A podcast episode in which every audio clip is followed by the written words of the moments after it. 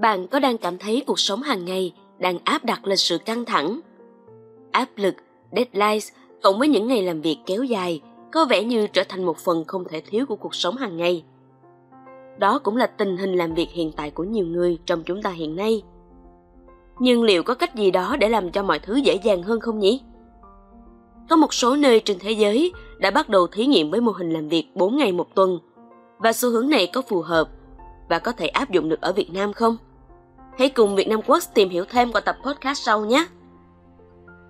Chào mừng bạn đến với chuỗi podcast HR Chuyện nghề chuyện người của Việt Nam Quốc.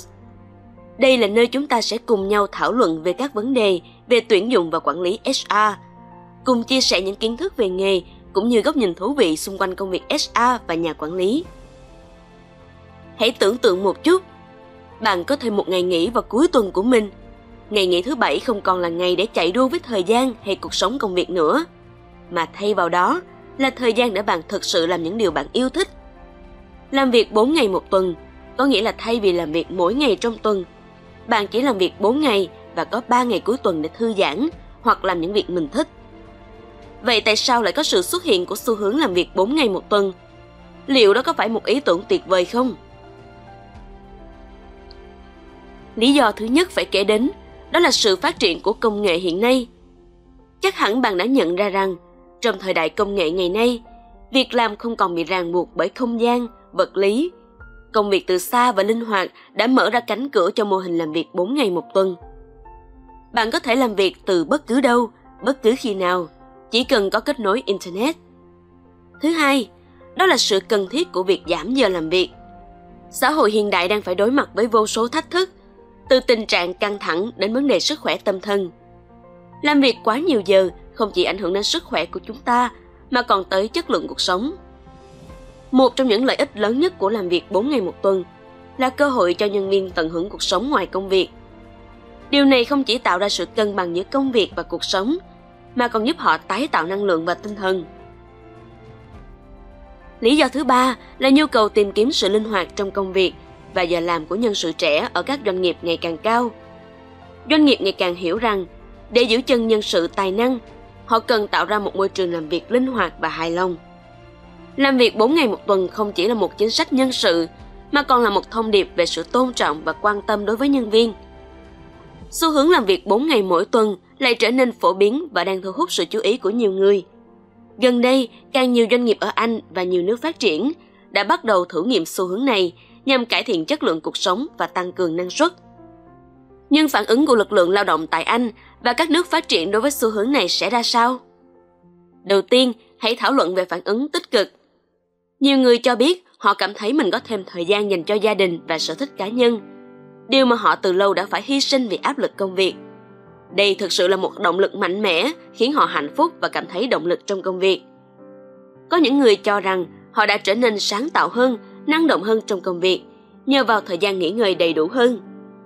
Tuy nhiên, bên cạnh đó, một số người lo ngại rằng những ngày làm việc ít hơn có thể làm giảm tập trung và làm suy giảm chất lượng công việc. Ở thời điểm hiện nay, mô hình làm việc 4 ngày một tuần đang nổi lên như một giải pháp hiệu quả ở các nước phát triển để cải thiện sự cân bằng giữa công việc và cuộc sống của nhân viên. Tại Việt Nam, một nền kinh tế đang phát triển và đặt ra nhiều thách thức, đặc biệt trong môi trường làm việc. Xu hướng này cũng dần được các doanh nghiệp áp dụng nhờ vào những đặc điểm sau. Thứ nhất, với nhịp sống nhanh, áp lực công việc và giao thông thành phố tại Việt Nam, nhiều người đang phải đối mặt với một lịch trình làm việc kéo dài và mệt mỏi. Mô hình làm việc 4 ngày một tuần có thể là một giải pháp để giảm áp lực và tăng cường sự cân bằng giữa cuộc sống cá nhân và công việc. Thứ hai, đến với khía cạnh hiệu suất làm việc. Nghiên cứu đã chỉ ra rằng khi nhân viên có thêm thời gian cho việc nghỉ ngơi và phục hồi, họ thường có khả năng làm việc hiệu quả hơn trong thời gian làm việc. Làm việc ít giờ hơn mỗi tuần nhưng tăng cường sự tập trung có thể làm tăng hiệu suất.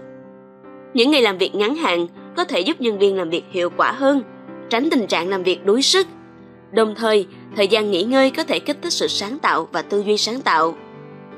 Cuối cùng, với sự đa dạng của môi trường kinh doanh ở Việt Nam, việc áp dụng mô hình làm việc 4 ngày một tuần có thể giúp doanh nghiệp thích ứng nhanh chóng với thách thức và cơ hội mới, từ việc giữ chân nhân sự đến thu hút đầu tư.